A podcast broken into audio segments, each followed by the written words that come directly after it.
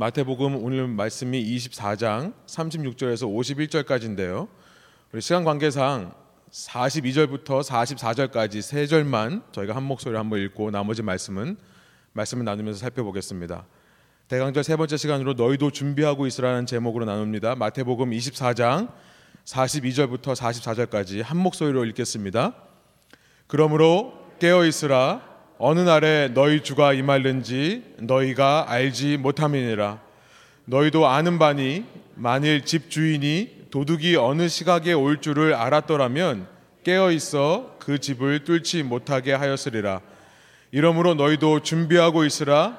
생각하지 않은 때에 인자가 오리라. 44절 한 번 더 읽겠습니다. 이러므로 너희도 준비하고 있으라. 생각하지 않은 때에 인자가 오리라 아멘. 함께 앉으셔서 말씀 나누겠습니다. 네, 대강절을 지내면서 우리는 마태복음 24장을 통해서요. 2000년 전 구유에 누이신 아기 예수님만이 아니라 다시 오실 예수님, 다시 오셔서 하늘과 땅의 심판자로 또 모든 사람을 심판하실 그 예수님께 우리의 관심과 초점을 맞춰 보고자 하고 있습니다. 예수님의 탄생을 기념하는 어, Merry Christmas라는 말 대신에 요즘은 Happy Holiday라는 말을 많이 쓰죠. 이렇게 예수님의 탄생조차 기억하려고 하지 않는 이 세상의 문화와 흐름 속에서 사실 우리가 아기 예수님께 관심을 갖는 것조차 참 기특한 일입니다만 그러나 신자라면 예수님을 주인으로 구주로 Lord Savior로 영접한 사람이라면 다시 오실 예수님을 기다리는 모습이 반드시 필요합니다. 왜냐하면 제가 지지난 시간에 말씀드린 것처럼 예수님의 탄생은 예수님의 다시 오심 없이는 완전하지 않기 때문에 그렇습니다.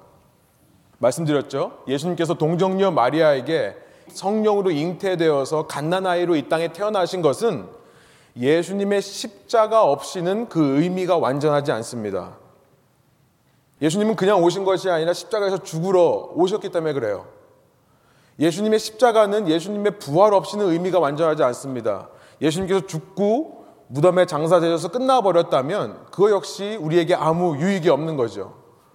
부활로 인해 십자가가 완성되고요. 그 부활이라고 하는 것은 예수님의 승천하심, 하늘로 올라가시는 사역. 그래서 하늘 보좌 우편에 앉아 계셔서 이제 믿는 자에게 성령을 보내 이 땅을 통치하는 것 없이는 부활도 완전하지가 않습니다.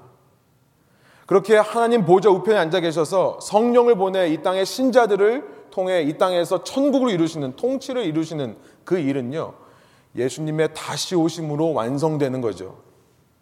영적으로만 세상을 지배하시는 것이 아니라 이제 보이시는 예수님께서 눈에 보이는 예수님께서 오셔서 영과 모든 육체를 새롭게 하셔서 새 하늘과 새 땅, 새로운 피조 세계에서 영원히 통치하시는 겁니다. 그러니까 예수님의 탄생은 예수님의 다시 오심 없이는 의미가 완전하지 않다. 제가 지금 말씀드린 것은요, 흔히 사도신경이라고 불리는 기독교 신앙의 핵심을 제가 말씀드린 겁니다. 누군가 우리에게 뭘 믿습니까? What do you believe? 당신의 믿음은 무엇입니까? 하면 I believe. 나는 이것을 믿습니다. 라고 말하는 것이 사도신경이에요. 그렇죠? 우리 이 시간에 사도신경의 내용을 한번 우리 한번 외워볼까요? 혹시 외우지 못하시는 분들은 슬라이드를 보면서 이것이 기독교의 핵심 신앙의 고백이다. 한번 살펴보시기 바랍니다. 함께 한번 외워보겠습니다. 전능하사 천지를 만드신 하나님 아버지를 내가 믿사오며 그 외아들 우리 주 그리스도를 믿사오니 이는 성령으로 잉태하사 동정녀 마리아에게 나시고 본디오 빌라도에게 고난을 받으사 십자가에 못 박혀 죽으시고 장사한 지 사흘 만에 죽은 자 가운데서 다시 살아나시며 하늘에 오르사 전능하신 하나님 우편에 앉아 계시다가 저리로서 산자와 죽은 자를 심판하러 오시리라 성령을 믿사오며 거룩한 공예와 성도가 서로 교통하는 것과 죄를 사하여 주시는 것과 몸이 다시 사는 것과 영원히 사는 것을 믿사옵나이다. 아멘. 지금 말씀드린 그 예수님의 이 땅에 오심, 십자가 부활, 승천하셔서 하나님 보좌 우편에 앉아 계시다가 그곳으로부터 저리로서 그곳으로부터 산자와 죽은 자를 심판하러 오시는 이 모든 내용들이 다 사도신경에 녹아져 있습니다. 그래서 저는요, 이 대강절을 지내면서 이런 생각을 해봤습니다. 이 땅에 오신 아기 예수님을 우리가 가장 기뻐하고 가장 감사하는 방법은 다시 오실 예수님을 기다리는 삶의 모습으로 표현된다. 다시 말씀드립니다. 이 땅에 오신 아기 예수님을 우리가 가장 감사하고 가장 기념하는 방법은 뭐냐면 다시 오실 예수님을 기다리는 삶의 모습으로 표현된다. 그래서요, 오늘 우리가 고민해 봐야 될 질문이 바로 이것입니다. 과연 나는 얼마나 이 땅을 살면서 다시 오실 예수님을 기다리며 사는가? 말씀을 준비하면서 제 마음속에 계속 그 고민이 있었습니다. 어떻게 하면 우리 교우님들로 하여금 정말 그 다시 오실 예수님을 기다리면서 살 수 있도록 이 땅에서 살아가실 수 있도록 말씀을 전할 수 있을까? 그것을 고민을 했습니다.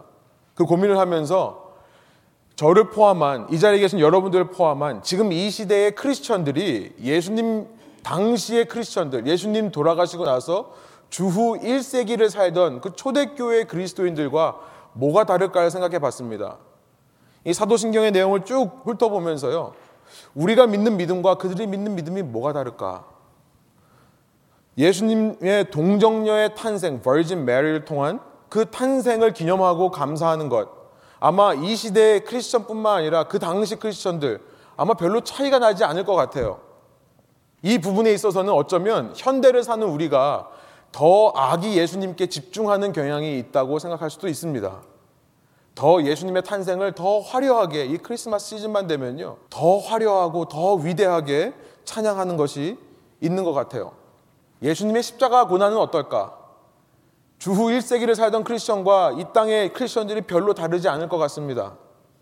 크게 다르지는 않을 것 같아요. 그 예수님의 십자가 고난을 묵상하면서 사순절 기간 동안에 그 고난에 동참하려고 하는 그런 모습들을 봤을 때 주후 1세기와 별로 다를 것이 없다. 물론 우리는요, 조금 손해보고 조금 예수님을 위해 뭔가 헌신하려고 하면 정말 엄살 부리는 그것이 정말 대단한 것처럼 엄살 피우는 경향이 있긴 하지만요. 십자가의 은혜도 그렇게 다르지 않다. 부활의 은혜는 어떨까요? 그 당시나 지금이나 죽은 자가 다시 산다는 것은 참 믿기 어려운 일인 것은 확실합니다. 그러나 기독교의 가장 큰 능력은 부활하신 예수님을 믿는 거로부터 시작된다는 것에 당시나 지금의 크리스천들이나 다 동의하는 것 같아 보여요. 별로 차이 없는 것 같습니다. 승천하셔서 하나님 보좌 옆에 앉아서 통치하시는 예수님의 그 모습, 성령님을 우리에게 보여주시는 것, 그때나 지금이나 다 감사하고 기념하는 일입니다. 그러나 우리가 과연 오늘날 우리가 과연 다시 오실 예수님을 주후 1세기를 살던 크리스천만큼 간절하게 사모하며 사는가? 여러분 어떠세요? 아무리 고민해봐도 그건 다른 것 같아요. 다른 것 같아요. 우리가 과연 초기 기독교인들과 비슷한 레벨이라도 그 하루속히 주님 빨리 오십시오.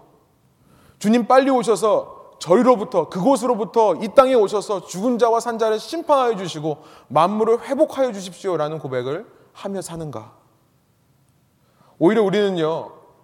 그 변화산 위에서의 베드로 고백처럼 여기가 좋사오니 이곳에 초막 짓는 것을 허락해 주옵소서. 이러고 사는 것은 아닌가? 특별히 우리가 살고 있는 세상은요. 하루가 멀다 하고 더 좋은 것, 더 편리한 것, 더 아름다운 것 쏟아내고 있습니다. 이런 세상의 도시 문명과 테크놀로지, 이 문명 속에서 우리는 어쩌면 새로운 아이폰이 나오면 줄 서서 기다리는 것은 잘 하지만요.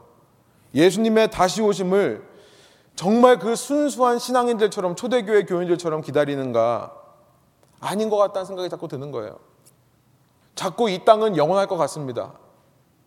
이 땅은 이 모습 그대로 영원히 흘러갈 것 같아요. 아니, 이 모습 그대로가 아니라 이 모습에서 더 나은 모습으로 업그레이드 되면서 더 편리하고 좋은 것들이 쏟아져 나오면서 세상은 발전할 것 같습니다. 나 역시도 천년 만년 이런 건강으로 이런 체력으로 살 수 있을 거라고 자꾸 생각이 들어요. 그런 생각 속에서요. 영혼을 바라보지 못한 채 nearsighted 근시안적인 태도로요. 바로 눈앞에 닥쳐온 문제들만 급급해하고 걱정하고 그것 때문에 잠 못 자고 불안해하는 그 문제만 벗어나는 것이 내 인생 최고의 목표가 되어버린 것처럼 우리가 살고 있지 않습니까? 어떻게 하면 오늘 이 땅에 우리가 초대 교인들처럼 이 세상에 살면서 이 세상에 시선을 두지 않고 영혼을 바라보며 살 수 있을까요? 어떻게 하면 우리도 그들처럼 이 마라나타 주여 오시옵소서 오시옵소서라는 말이거든요. 이 마라나타라는 고백으로 하루하루를 살 수 있을까? 예수님께서 이 마태복음 24장의 말씀을 통해 바로 우리에게 그것을 깨우쳐 주시고 그렇게 살 수 있는 방법을 가르쳐 주신다 생각하고 믿습니다. 우리가 마태복음 24장을 이제 또 나누길 원하는데요. 마태복음 24장은 제자들의 두 가지 질문에 대한 예수님의 답으로 이루어져 있다고 말씀을 드렸습니다. 24장 3절에서 제자들은 두 가지를 묻습니다. 첫째는 성전이 무너지는 그때는 언제입니까? 곧 성전 시대가 언제 끝납니까? The end of the temple era. 그 성전을 중심으로 신앙생활을 하던 성전이 하나님과 신자들을 잇는 통로가 되던 그 세대는 도대체 언제 끝납니까? 라는 질문을 했고요. 두 번째로 무슨 질문을 했냐면 그리스도의 오심, 파루시아라고 하는 재림을 말하는 말입니다. 그 메시아가 다시 오실 때, 곧 세상 끝에는 어떤 징조들과 사인들이 있을 것입니까? 이 두 가지를 물었죠. 우리는 지난 시간까지요, 24장 1절부터 35절까지 참 어려운 말씀들을 살펴보면서요, 첫 번째 질문에 대한 답을 우리가 내려보았습니다. 성전 시대의 끝이 가까워질 때 일어나는 일들을 저희가 일곱 가지로 살펴보았던 것입니다. 여러분 주보에 있습니다만 미혹하는 일이 있고요. 전쟁과 자연재해가 있었고요. 핍박 박해가 있었고 복음 전도하는 일이 있었고요. 멸망에 가증한 것, 다른 말로 말하면 성전 자체가 무너지는 일이 일어난다. 그리고 택하신 자들도 미혹하게 하는 배교하는 일, apostasy. 배교하는 일들이 일어난다. 그리고 일곱 번째로 인자의 징조가 보인다. 곧 예수님께서 말씀으로 통치하시는 말씀 시대가 시작되는 것을 우리가 알 수 있다. 이 일곱 가지 징조가 있다라고 살펴봤습니다. 그런데요, 24장 8절을 보니까 예수님은 이 일곱 가지의 사인들을 마치 산모가 임신한 여인이 아이를 낳을 때 겪는 산통, birth pain과 같다라고 말씀하십니다. 산통. 여러분, 산통이 있다고 해서 바로 아기가 나오는 것이 아니죠. 그렇죠. 저보다 아마 자매님들이 더 잘 아실 거예요. 실제로 산통이 온다 하더라도 아이가 나올 때까지는 시간이 걸리는데요. 여러분 얼마나 걸리는지 아십니까? 모르죠. 그 누구도 산통이 와서 병원에 입원해 들어갈 때요. 아, 내가 언제쯤 우리 아이를 볼 수 있겠구나. 내가 언제쯤 그 아이를 안고 집으로 돌아올 수 있겠구나. 예측하고 알 수 있는 사람은 전혀 없습니다. 그러나 확실한 것은 하나 있습니다. 산통이 시작되면 아이는 나와요. 아이가 나오기 전에 엄마의 몸을 준비시키기 위해서 엄마의 몸에 산통이 있는 겁니다. 그러니까 아이가 태어나기 전에는 반드시 산통이 있는 거고 산통이 시작되면 아이가 나올 거란 확신을 가질 수 있습니다. 이러고 보면 깨닫게 되는 것은 뭐냐면요. 여러분 성전 시대의 끝을 알리는 일곱 가지의 사인들은요. 두 번째 질문의 답인 이 예수님의 다시 오심, 재림, 세상 끝 그것이 있기 전에 반드시 있어야 할 산통과 같다는 거예요. birth pain 같은 겁니다. 이 두 가지가 똑같은 게 아닙니다. 성전이 무너진다고 해서 세상 끝이 온 게 아닙니다. 주님 다시 오시기 위해 먼저 있어야 될 일이 성전이 무너지는 것이고 성전 중심의 신앙이 무너져 내리는 것이고 그 종교가 무너져 내리는 것이고요. 그 성전 시대가 끝나는 것을 알리는 사인이 일곱 가지의 사인인 거예요. 이 일곱 가지 사인은 마치 산통과 같이 이후에 주님의 재림이 있을 거라는 것을 알려주는 사인인 것입니다. 여러분 그렇다면 여기서 우리가 중요한 사실을 알게 됩니다. 여러분 이 일곱 가지 사인은요 제가 저희가 지난 시간에 살펴봤지만 예수님께서 죽으시고 부활하셨다가 하늘로 올라가신 지 채 한 세대가 지나지 않아서 40년이 되지 않아서 주 70년에 이 일곱 가지가 다 일어났죠. 그렇죠? 그러니까 예수님이 다시 오시기 전에 메시아가 재림하시기 전에 반드시 있어야 할 산통과 같은 일들 그 주님의 재림을 알리는 일들은요 이미 주전 70년에 다 일어난 겁니다. 여러분 더 쉽게 말씀드리면 주전 70년부터 지금 2016년까지 이어지는 이 인류의 역사는요 extra time이라는 거예요. extra time이다. 제가 어떻게 쉽게 말씀드릴까 하다가 축구에 stoppage time이라는 것이 있습니다. 여러분 stoppage time이 뭔지 아세요? stoppage time. 우리 좀 졸리신 청년들도 축구 얘기하면 또 살아나죠. 이 stoppage time이 뭐냐면요. 이기고 있는 팀이요. 자기의 이 이기고 있는 스코어를 그대로 가져가기 위해서 상대방을 일부러 반칙을 하거나 경기를 방해할 경우에 그것을 막기 위한 제도로 있는 것이 스타피지 타임입니다.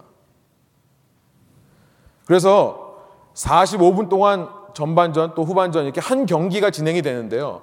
45분 동안 중단되었던 시간들을 모아가지고 45분이 끝나면 그 뒤가 다 붙이는 거죠. 이게 스타피지 타임입니다. 이기는 팀이 완전히 그런 수법을 써가지고 이기지 못하도록 고안해낸 거예요. 그래서 옛날에는 지금은 이렇게 보여주죠 번호판을 45분이 끝나면 번호판을 씁니다. 그럼 여기 뭐 6이 써 있으면 스타피지 타임이 6분, 6분이 추가된다는 거예요. 추가 시간입니다. 그런데 옛날에는요, 오직 심판만이 그걸 압니다. 심판만이 자기 시계를 들어보면서요, 누군가가 반칙을 해가지고 경기가 중단되었을 때 시계를 스탑했다가 다시 시작하면 다시 합니다. 그래서 심판의 시간으로 45분이 되는 시간이 스타피지 타임이 끝나는 시간이에요. 그러니까 옛날에는 지금 우리가 대략 뭐 TV나 이런 데서도 나오잖아요. 추가 시간 뭐 3분 이렇게 나오잖아요. 여러분 축구 안 보세요? 예, 저만 보나요? 안 보시는 것처럼. 예. 이렇게. 그런데 그 당시에는요, 옛날에는요, 오직 심판만이 알고 있고 뛰는 선수들은요, 모릅니다. 45분이 끝나고 도대체 몇 분이 더 주어지는지 언제 그 경기 종료를 알리는 심판의 휘슬이 불릴 것인지 알지 못한 채요. 이 스타피지 타임의 선수들은 죽을 힘을 다해 뛰는 거예요. 어떻게든지 끝까지 뛰어보려고, 어떻게든지 끝까지 막아보려고. 여러분, 바로 성전이 무너진 그 70년, AD 70년 이후에 이 땅까지 이어지고 있는 인류의 역사의 모습이 바로 그런 스타피지 타임과 같다는 것입니다. 우리가 살고 있는 이 시대의 모습이 바로 그런 모습이라는 거예요. 그렇다면 이 시대를 살고 있는 우리 선수들은요, 깨어 준비하고 있어야죠. 그렇죠. 언제 심판이 그 종료 휘스를 부는가, 모든 관심과 집중이 거기에 집중될 수밖에 없습니다. 경기는 영원하지 않아요. 경기는 영원하지 않습니다. 전 후반 45분이면 끝나요. 우리 인생 90이면 끝납니다. 곧 심판의 입에서 위슬이 불리고 경기가 끝날 것을 준비해야 돼요. 다시는 돌이킬 수 없는 그 경기의 결과를 받아들여야 되는 날이 곧 오게 되는 것이기 때문에 그렇습니다. 예수님이 오시기 전에 성전 시대가 무너지는 일이 반드시 있어야만 했습니다. 그러나 그 성전이 무너진 이후의 시대는요, 얼마든지 주님이 오실 수 있는 시대라는 거예요. 이제 예수님이 오시기 위해 필요한 모든 작업은 끝이 난 겁니다, 이미. 거의 2000년 전에요. 주 70년에요. 그 추가 시간을 살고 있는 우리가요. 그런데 그 긴장감에 살고 있지 않다면 뭐가 문제가 있는 거죠. 뭐가 문제가 있는 겁니다. 그래서 예수님은요. 36절에서 이제 이 재림에 대해서 말씀하시면서 세상 끝에 대해서 말씀하시면서 아주 강한 표현으로 36절에 이렇게 말씀을 하십니다. 우리 한번 36절 한번 한 목소리 읽겠습니다. 그러나 그날과 그때는 아무도 모르나니 하늘의 천사들도 아들도 모르고 오직 아버지만 아시느니라. 우리가 너무나 쉽게 읽고 그냥 지나가는 표현인데요. 여러분 노란색으로 표현된 우리가 무심코 지나치지 말아야 될 표현이요. 아들도 모르고라는 표현입니다. No one knows. No one knows. Not even the angels, nor the Son. 삼일체 하나님이신 예수님께서 아버지가 언제 그날을 생각하시는지 모르고 있다고 얘기하시는 거예요. 과연 삼일체 하나님이신데 모르실까? 라는 생각이 들기도 하지만요. 여러분 이것은 우리가 신학적으로 이걸 따지라고 말씀하신 게 아닌 줄 믿습니다. 예수님께서는 우리가 이렇게 강한 표현을 쓰셔라도 우리가 그 날에 대해서 아무도 알 수 없다는 것을 우리에게 강조하시려고 이런 표현을 쓰신 줄 믿습니다. 예수님도 모르는 일이라는 거예요.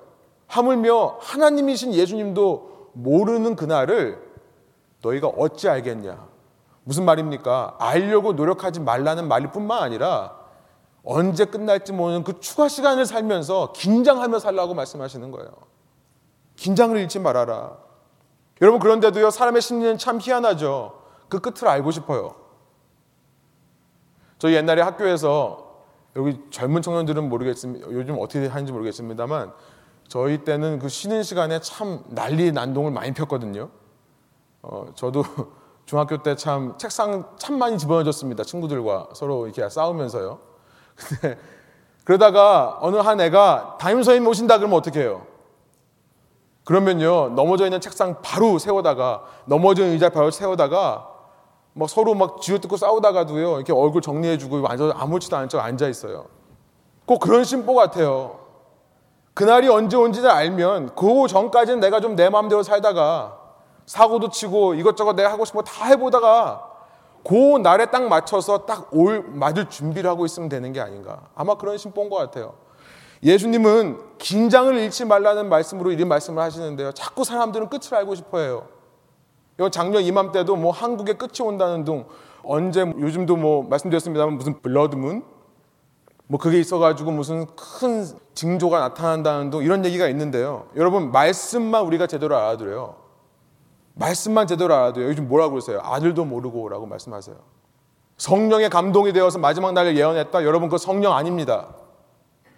아들도 모른다고 말씀하세요. 그건 다른 영입니다. 그런 사람들이 언제 세상 끝이 온다더라. 아무리 성령의 감동을 주었다 하더라도 여러분 이 말씀에 대한 이해만 있으면요. 우리는 흔들리지 않을 수 있을 줄 믿습니다. 그런 일을 말하지도 않고요. 그런 말에 속아 넘어가지도 않을 수 있는 것입니다. 예수님께서는 그날이 얼마나 예고 없이 오는 것인지를 이어서 노아 얘기를 통해 말씀하세요. 홍수 심판의 이야기입니다. 노아가 방주에 들어가던 그날, 그날의 상황을 예로 들어서 37절, 38절 이렇게 말씀하십니다. 우리 한번 한 목소리로 읽어볼게요. 노아의 때와 같이 인자의 임함도 그러하리라. 홍수 전에 노아가 방주에 들어가던 날까지 사람들이 먹고 마시고 장가 들고 시집 가고 있으면서 이렇게 되어 있습니다. 2014년인가요? 그 노아라는 영화가 개봉이 되어 가지고 참 많은 논란이 있었는데요. 그 영화 보니까요 참 불편한 것들이 많이 있더라고요. 참 비성경적인 내용들 많이 들어 있습니다. 마치 성경적인 사실인 것처럼. 그런데 그 영화에서 기억이 나는 게 노아가 이제 방주를 타려고 하니까요. 그 가인의 후손이죠. 두발 가인. 가인의 후손들이 자기도 타겠다고 막 달려와요. 싸웁니다. 그래서 노아가 못 오게 막 막고요. 또 뭐 타락한 천사라고 하는 막 그 존재들이 또막 맞고 이래요. 막 싸우면서 간신히 노아 가족들만 방주 안에 안정하게 들어가는 그런 장면이 있습니다. 참 비성경적이죠. 여기 뭐라고 말씀하십니까? 홍수전에 노아가 방주에 들어가는 날까지 그날까지 사람들이 먹고 마시고 장가 들고 시집 가고 있었다.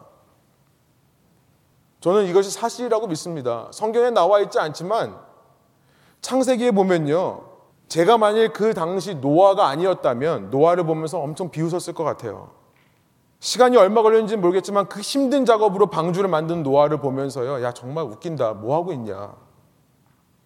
몇 명은 또 저같이 의심 많은 사람은 혹시나 싶은 사람은 그 방주에 들어가기로 한 날 그래도 혹시나 싶어 가지고 진짜 무슨 일이 일어나나 아마 방주 근처에 와서 기웃기웃했을지도 몰라요.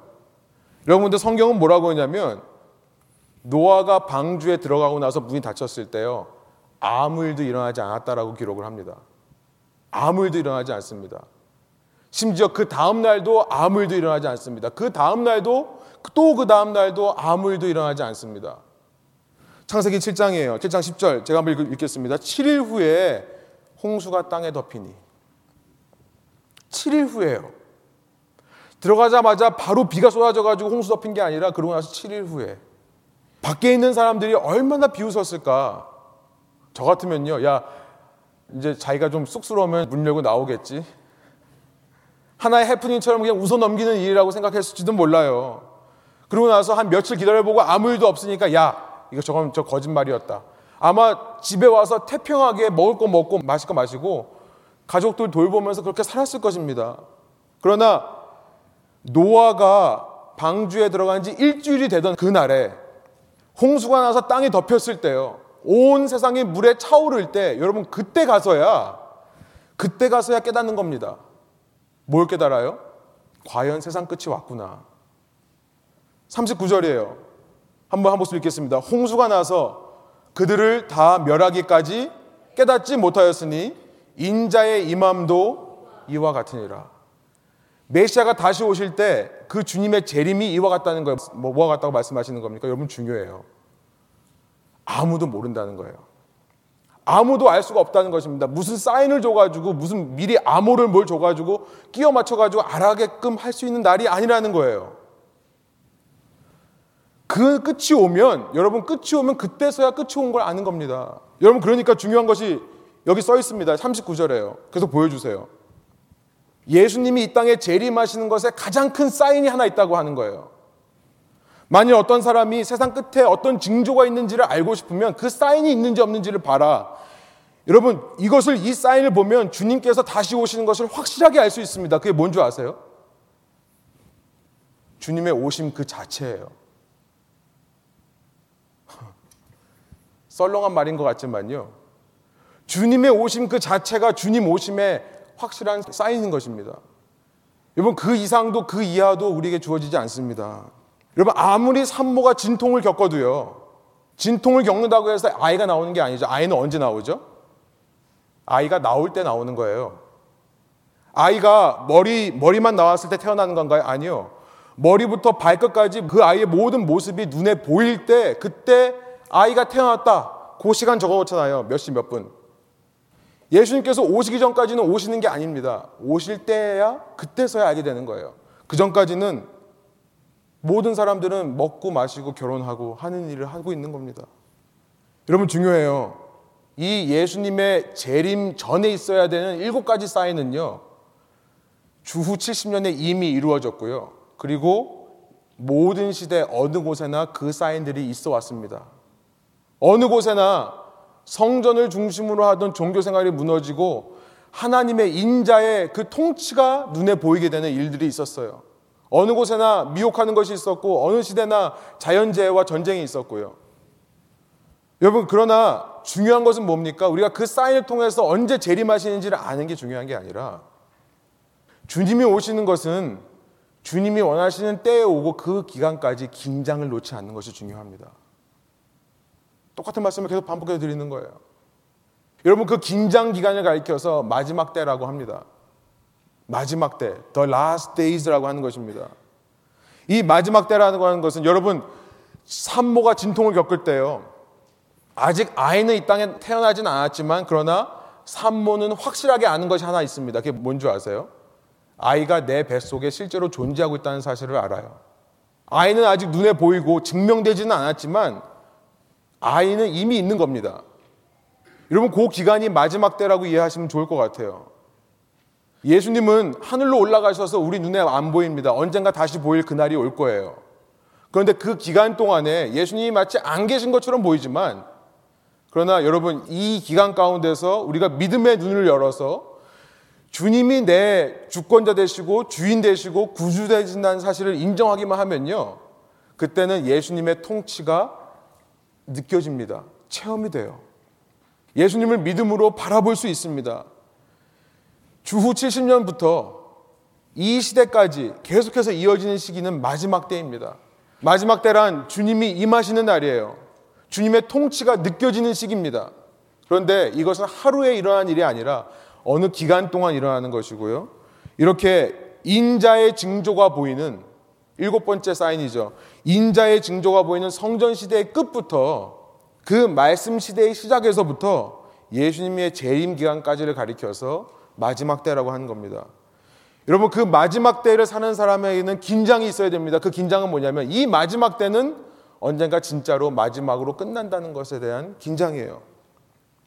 예수님은 이제 온 세상에 분명하게 나타나는 예수님을 분명하게 모든 사람들이 볼 수 있는 세상 끝이 올 것입니다.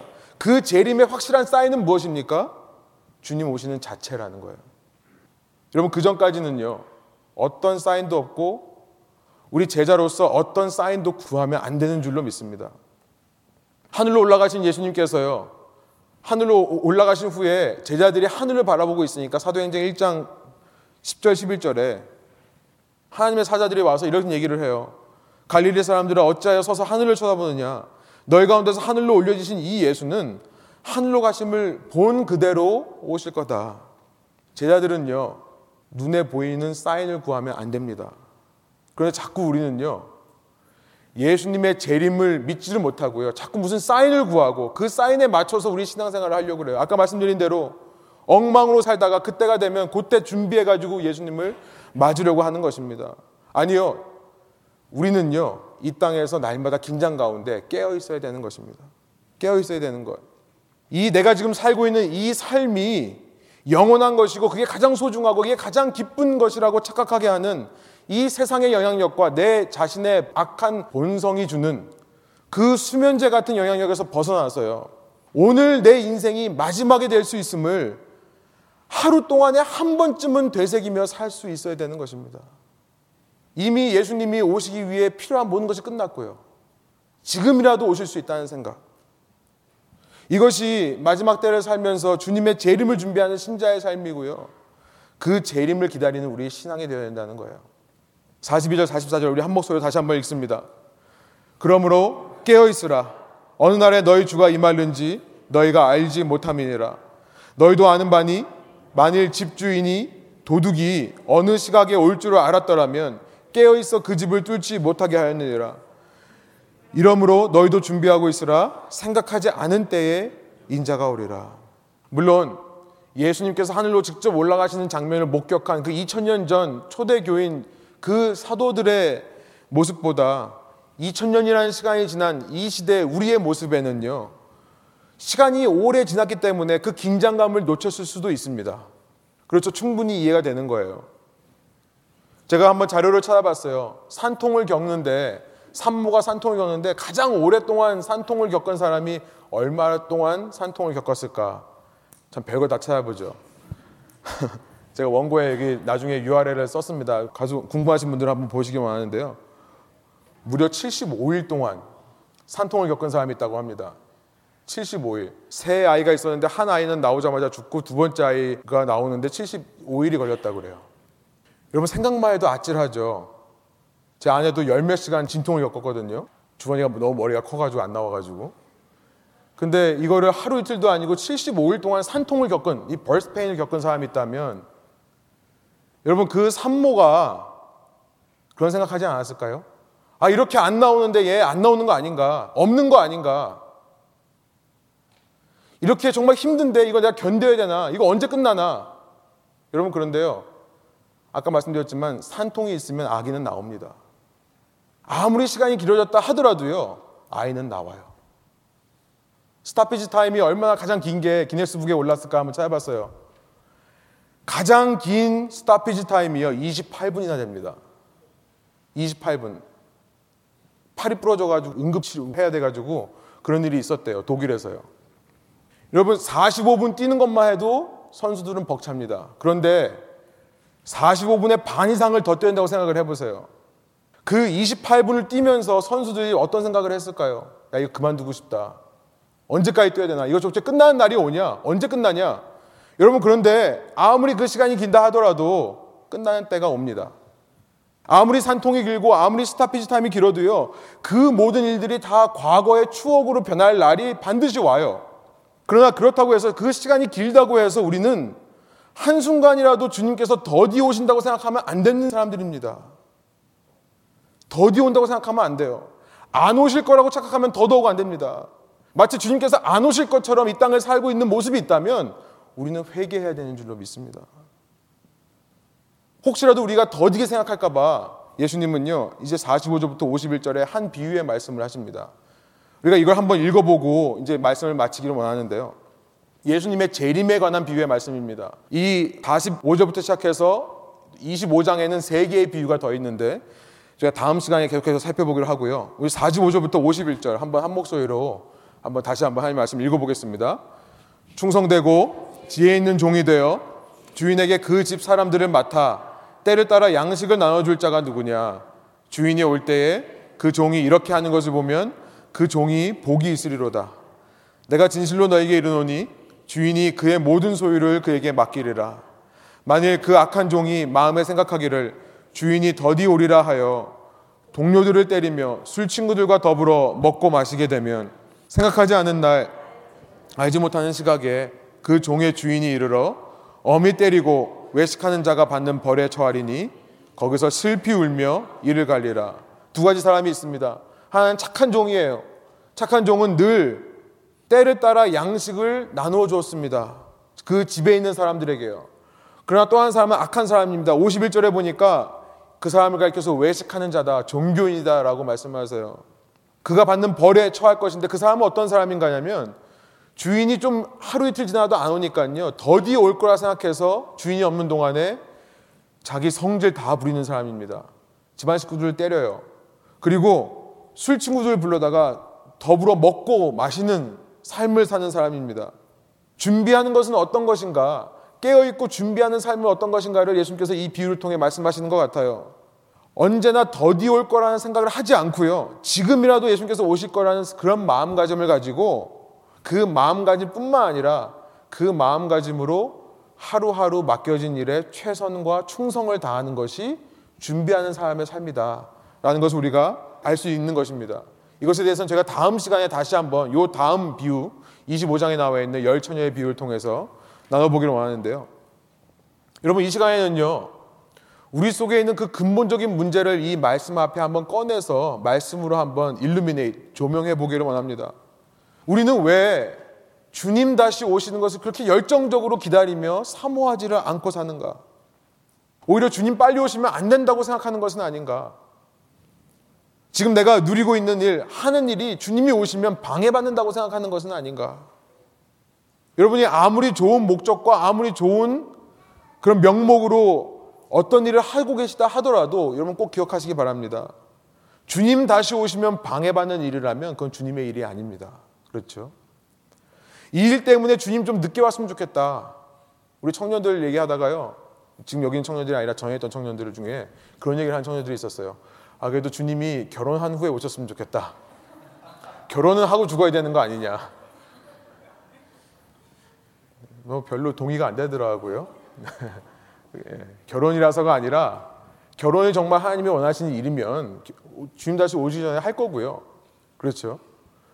그것이 나에게 허락되진 일이 아니면 그 전에 예수님께서 오실 겁니다. 내가 이 일을 꼭 해야 되는데 주님이 그때까지만 오시지 마십시오. 여러분 그 일을 하지 말아야 되는 거예요. 다시 한번 생각해 봐야 되는 것입니다.